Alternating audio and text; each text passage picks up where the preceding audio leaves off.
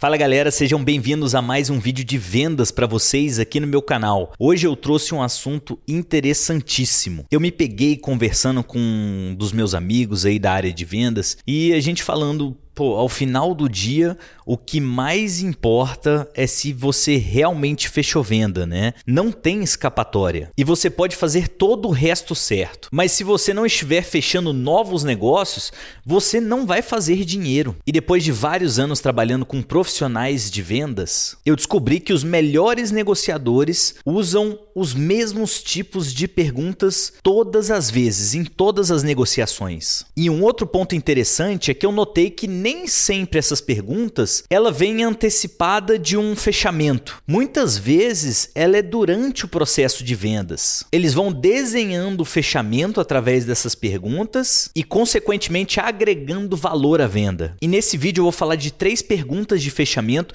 que todos os vendedores deveriam fazer durante uma venda.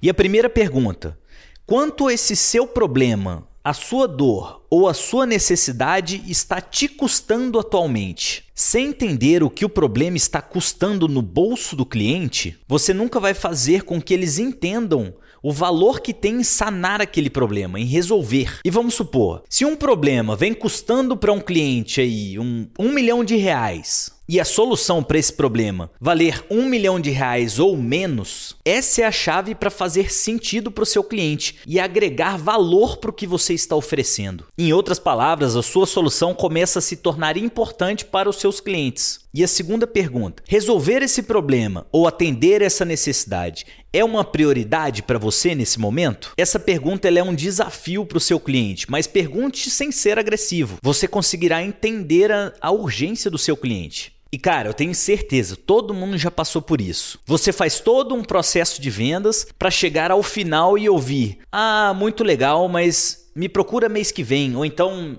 me procura no ano que vem. É culpa sua disso acontecer. Mas não se sinta mal, todo mundo já passou por essa situação. Nós precisamos descobrir se esse é o momento certo do cliente adquirir o que você está oferecendo. E claro, se ele trata essa demanda com prioridade na vida dele. E se for sim uma prioridade, você conseguirá a adesão completa do cliente e aí sim conseguir realizar aquela venda. Não apresente uma solução sem antes entender a necessidade e até mesmo a urgência que o cliente tem em adquirir o que você está oferecendo. E pergunta número 3: o que você gostaria de fazer em seguida? Qual que é o próximo passo? Essa pergunta, ela te leva em direção ao fechamento. Depois que você passa todo o processo de vendas e você quer testar o seu cliente para entender o que ele está pensando ou se ele está pensando até mesmo em fechar com você, é aí que você faz essa pergunta, até para entender se ele quer dar o próximo passo com as suas soluções. E olha que legal, isso faz com que eles pensem que estão no controle do barco, no controle da venda, mas também te traz um importante feedback deles